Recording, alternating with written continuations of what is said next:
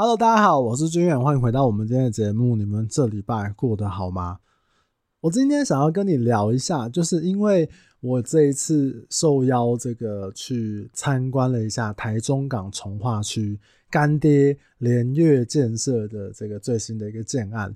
当然啦，各位放心，我还没有要到业配环节，只是因为这一次这个联悦建设请我去台中港他们的销售案场。然后了解一下他们房子销售的一些状况，再谈我们讲这个业配的一个合作。因为台中港从化区我完全不认识，而且我只有去过旁边的那个高美湿地而已，我对那边根本就是一个完全陌生的概念。再加上哦，说真的，我看预售屋的经验并没有到很多，而且大部分都是在双北地区。比如说之前有陪我妹妹去树林土城那边有看过一些预售建案，那个。然后那个也是个蛮有趣的经验呐，因为我并没有跟他说我自己是中介，或者是我从事不动产业这样子。然后那个代销大姐，我妈的各种话术，各种话神奇话术，你知道，还会有带情绪的那演那一套。那改天有机会再跟大家分享一下，我觉得哇，真的是值得学习呢。那我有陪客户去看过，比如说像中永和啊、板桥啊，或台北市一些预售屋的一个经验。但是这一次去台中看台中港从化区，我觉得一来那个地方是比较陌生之外，再来它是一个从化区，整个地方就是你现在看到都是没有建设的一个概念。那所以我自己在下去的时候，我在开车的时候，其实我自己就在想说，诶，那除了他跟我讲一些制式的一些呃，他们该讲介绍的一些东西之外，我会想要怎么样理解？这个当地的从化区对我来讲，我在意的东西会是什么？那我就想说，诶，那我就整理起来，那就刚好前面的部分，我会把我询问的问题，还有我在意的这个地方，跟你们来做一个分享。因为如果不管你在双北或中部或南部，多少都会碰到从化区的概念吧。比如说像是双北，呃，之前像老一点的有什么新庄啊、头前从化区啊。副都心啊，林口啊，诶、什么 A 七 A 九啊，然后什么淡水啊，新市镇啊，其实都很容易碰到这个从化区的情况。那你在中南部这两年，其实他们这种从化的概念，其实也是有带动起来这样。所以我觉得对各位来讲，应该会有一些些帮助。那叶配的内容呢，我就放在最后面啦，希望你们可以听下去。那希望借由这一集呢。跟大家来分享一下，我来理解这个从化区。身为一个外地人，我的思路跟想法，我觉得主要会有两件事情是我想要问的。第一个就是我想要快速的去理解这个环境的优势，它的好坏在哪边。其实对环境的这个理解，有点像是我们在看中古屋的时候，在看城屋的时候，或者是一个继承商圈的时候。我们会去想说，这个房子我们楼下的一个大小环境，比如说社区里面有住谁啊？那附近的超商啊、市场啊、距离啊什么的。但是预售屋说真的，它卖的是一个商圈的未来性，它是卖的是一个发展。对，你去看预售屋，它卖的简单讲就是卖未来啦，未来告诉你会怎样怎样怎样怎样。你现在看就是一堆黄沙粪土啊。有些是这样子吧，对，那所以，而且邻居的部分，你根本你哪知道啊？你又不是那个什么未卜先知还是怎样？谁知道你以后邻居住谁啊？所以我们在看从化区的时候，这种预售从化区的时候，我觉得你要用区域的下念这个概念去看。什么叫区域的概念？我的理解是这样子，我觉得你要去了解最简单的就是这个从化区的发展。还有未来开发的时间轴，那我觉得会有两个方向。第一个就是有些从化区，它是会有一些政府机关预定开发的地，或者是一些项目这样子。比如说，它未来可能这个地方会盖学校，可能会盖商场、医疗、医疗相关的，或者是公园啊、这个绿地啊、公共建设啊什么的。那再来，你也可以去了解一下一些私人企业或者是品牌商进驻的情况。比如说，我去看台中港重划区的时候，他那边其实原本就有一个 Outlet 在营业。我跟你讲，我是真的是完全不知道。那我是去了之后，他们才跟我讲。那未来他们也会有一些品牌商进驻的计划。那当然，你要知道这件事情干嘛？你要知道的是说，未来你看的这个房子，对我来讲啊，就是这个从化区这么大的一块地，但是你看的那个房子，它有没有办法形成一个商圈？什么叫商圈？有生活机能的地方，学校很近。买东西很近，采买很方便，然后我步行就可以到这个食衣住行的这个状况，有没有可能它可以变成一个生活商圈？那这些生活机能离我这一个建案，我看的这个位置，它的距离到底有多远？还有它的商圈形成之后，它未来可能的接扩状况，那你可以去判断一下说，我是这样想啦，你可以去判断一下说。那我这个商圈形成之后，这个商圈的市中心，比如说好大安区，如果你以公园来讲的话，毋庸置疑是大安森林公园嘛。那如果说你是以这个呃什么热闹的程度买东西的，它可能群聚就是在东区嘛。那大概是这种概念。那每一个从化区呢，其实它正常都会有一块。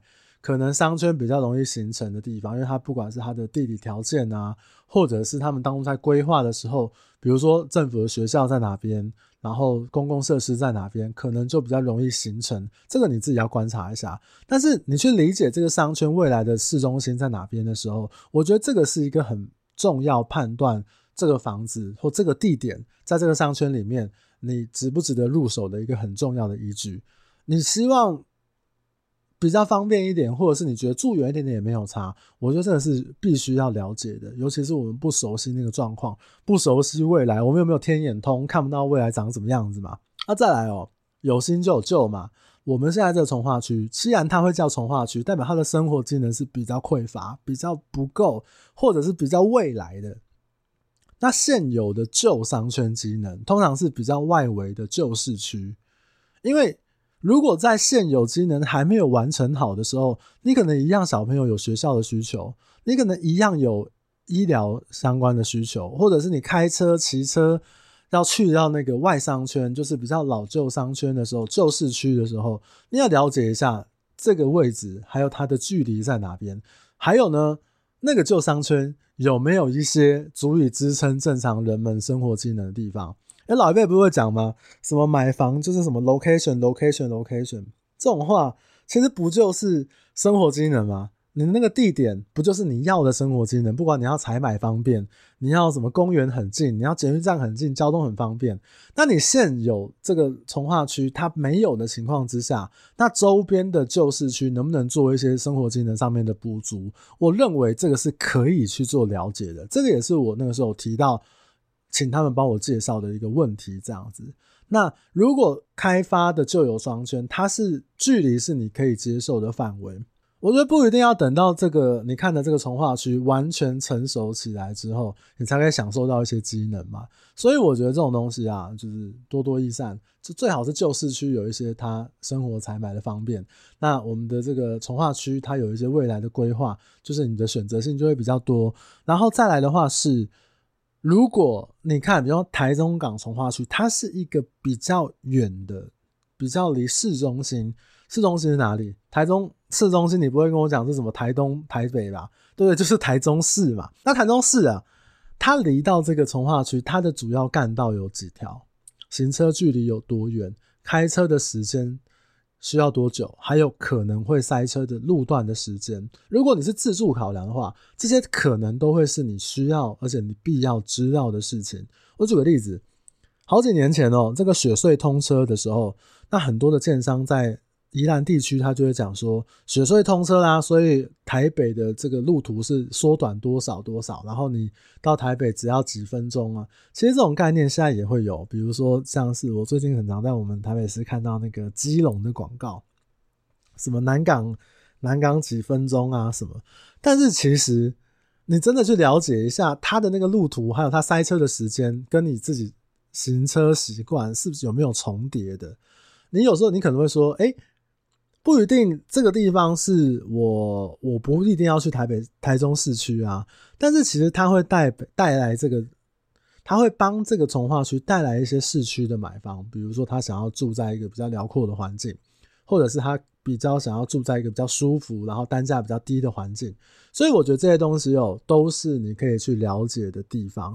因为我台北这样下去，我根本不知道那边是东西南北，你知道吗？我也是透过他们的介绍，还有他们对于比如说像附近还有机场啊什么的各方面的一些介绍，我才比较清楚那个地方有什么东西这样。所以。这些东西其实，我认为在商圈的一个提问，你可以问一下帮你接洽的业务。那一个商圈，说真的，有时候我们你要花很多时间去理解啊，查 Google 啊，或查资料，有点麻烦。通常呢，我就是会提问，我就是直接问那个业务，直接问那个代销说：“哎，那你觉得这边怎么样？怎么样？”好，我等下讲为什么要问。第二个呢？我认为这个就会站在比较像我自己中古屋，呃，可能看了很多间啊，然后中介业务的一些保值的概念。不管看中古屋或看预售屋，我都希望各位可以有这个概念，叫做竞争者概念。我先讲哦，有时候一个区域里面最保值的房子不是最便宜的房子。我再讲一次，有时候在那个区域里面最保值的房子。不是你看到现在最便宜的房子，而是最稀有，或者是它有最得天独厚的条件。比如说，我举个例子，我一开始在新北市的永和，那永和有什么？中永和交界处有一个四号公园，哇，这个就是这个他们会说什么新北之肺啊，还是什么新北市的大安森林公园？随便啊，就是他们都很喜欢这个这个代入法嘛。那个时候台北市有一些人都很想要住永和的时候，他就会想要指明说，我要找永安捷运站，我要找四号公园附近，因为我在台北市要找这样大的公园，好像总价上面来讲会比较高。那什么叫做得天独厚条件？比如说面公园的房子，然后比如说它公园第一排等等的那。这个商圈成型之后，比如说像，因为公园那一圈可能都二十几年，永和那个四号公园附近，可是面公园的房子没有人拿出来卖，所以市场好坏的时候，他拿出来卖，我跟你讲，屋主就是屌啊，没有人卖，我没有竞争者，你要就买，不要就算了，我也如果不急的话，我可以慢慢挂着卖。所以通常这样子的概念之下，这个房子，因为它这个条件你别的地方买不到，那你就会势必是要花比较多钱去跟人家竞争嘛，这样子。所以我们在看重化区的时候，因为房子的推案量太大、太多、太广。另外一个逻辑就是，如果你没有一些特别的方法或者是管道，比如有一些这个预售的这种中人啊、揪团的呃团主啊，就带你去哇去扫房啊，去其实那种东西哦，条件好的，如果你没有一点关系，根本轮不到你啊。有时候赚到是时机好。并不是因为哦你眼光多好或怎么样，那就我举个例子，那种揪团的说真的，这两年如果你揪团，你买中南部随便都赚烂了。你不要买一个太奇怪的房子，基本上都会赚钱，你知道吗？所以不是他什么能力特别好，或者是他大部分有些揪团的那种，其实反有机会再跟大家聊一下。好，那我意思就是说，我们在看这个从化区域的时候，你会看到标价比较价比较低的价格，通常都会有它的道理在。人家也不是笨蛋啊，卖的好的跟卖的差的，就是大家市场决定的嘛。如果你未来这个房子，假设你希望三五年，呃，你自己有一个时间轴，未来有想要转卖的时候，你现在会卖比较低的原因，就是你未来可能不好卖的原因。如果今天这个预售案它推案量大，你现在它可能一期、二期、三期在盖，现在可能只有开放，比如说总共有五期好了，现在可能只卖了一二期，买方的选择量还比较少。而且还会有一些投资性质的，但你未来商圈成型，变成一个中古的中古屋市场的时候，你拿出来卖，那些其他拿出来卖的房子，就是你这间房子的竞争者。所以有时候，如果我们自己在规划这个房子，我目前我觉得可能就是住三五年，我未来两房想要换三房，三房想要换四房，四房想要换五房，五房想要换两间。之类的啦，其实这个概念自己就要稍微有一下。现在会最便宜的，一定是有它的一些道理在。未来再拿出来卖的时候，有可能就会被未来的中古市场的买方会被放大。那当然提到竞争者，我们还有一个概念是什么？就是这个重划区通常会有很多的品牌建商在推案，只要它够大了，你如果那个一个一个角地那个建设公司把它盖起来，那没什么。那是从化区里面哇，像我那个时候去元雄就好几区，好几区，好像还有润泰、华固吧。我那时候看那个表，我大概了解一下。所以其他的这个建商在这边推案之后，他通常他们有时候都会是一二三期这样盖嘛，那都会有一些是已经变成成屋，或者是已经是中古屋的这个部分，你可以去了解一下。这个商圈中古屋后来转卖跟出租的状况，转卖就是它现在中古市场买方认定的价格。那转卖的价格，它有可能会怎么样？新案跟旧案会打在一起。我举个例子，我不要讲哪个商圈啊，就是之前有一个商圈卖的一直都很不好，所以同一个建商在那个重划区里面，他一直在推出他的新案，但那个时候时局比较不好，那个建商就发生了什么？他的新案去打到旧案，他原本那个地方可能两年前的预售案就是卖呃，可能四十四十到四十五万一平，可是两年后呢，现在他推新案，因为时局不好，卖的也不好，市场也不好，他推出来的预售案，新的条件差不多，地理位置也差不多的，他一样是推四十五、四十六、四十七。那我问你，如果你两年前那些买这些房子的人，你要再拿出来转卖的时候，你只能吃屎啊！因为如果你条件又没有人家好，房子又没有人家新，你那还是全新没住过的，你去买预售屋，那你可能在价格上面，人家会说什么？啊，你现在那个建商那个新的也才卖四十六万，啊，你这中古的住两年你要卖四十五，而且他买四十五，其实他是没有赚钱的。在转卖中介费啊，这两年的利息啊，然后装潢费，他可能要卖到更高，这就是旧案打新案的状况。这个例子我不太想要提哪个商圈，但是这个例子就是我客户活生生遇到的例子。所以那时候我也跟他讲说，我觉得这个这个投资其实是不太理想的。那当然你可能就要等到。市场好的时候，回档的时候，价格大家一起上来的时候，这也刚我提到了嘛，他们有一些得天独厚的条件，他就是会去跟新房子或周边的邻近条件去做一些比对，这就是竞争者。所以，如果他现在已经继承了一些盖好的大楼，可以去了解一下，说他出售或者是转卖，转卖也比较好查，实价登录上面可能都看得到。那出租的状况，我认为。你可以先从代销的嘴巴里面去得到一些资讯，你就可以知道这个商圈的一些脉络。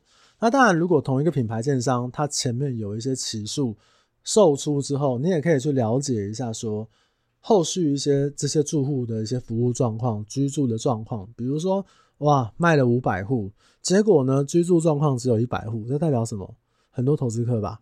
他可能就是买 买在那边转卖或转租或等等的一些状况，那你就可以去评估这个商圈，你觉得怎么样，对不对？好不好？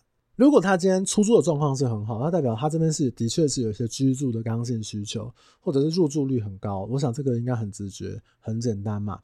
通常我就很喜欢问那个业务说：“好，你可以告诉我，我这是真的是问那个连月的那个业务，我就跟他讲说，那你告诉我。”远雄这么大的建商，我不要讲远雄好坏，远雄够大，它就是个大建商嘛。那远雄这么大的建商，在这边盖了这么多期，那也有位置差不多的，你可不可以告诉我，为什么我要买你们家？对不对？品牌建案的这个这个差别，那你可以告诉我，我买这边的理由。其实我觉得，通常。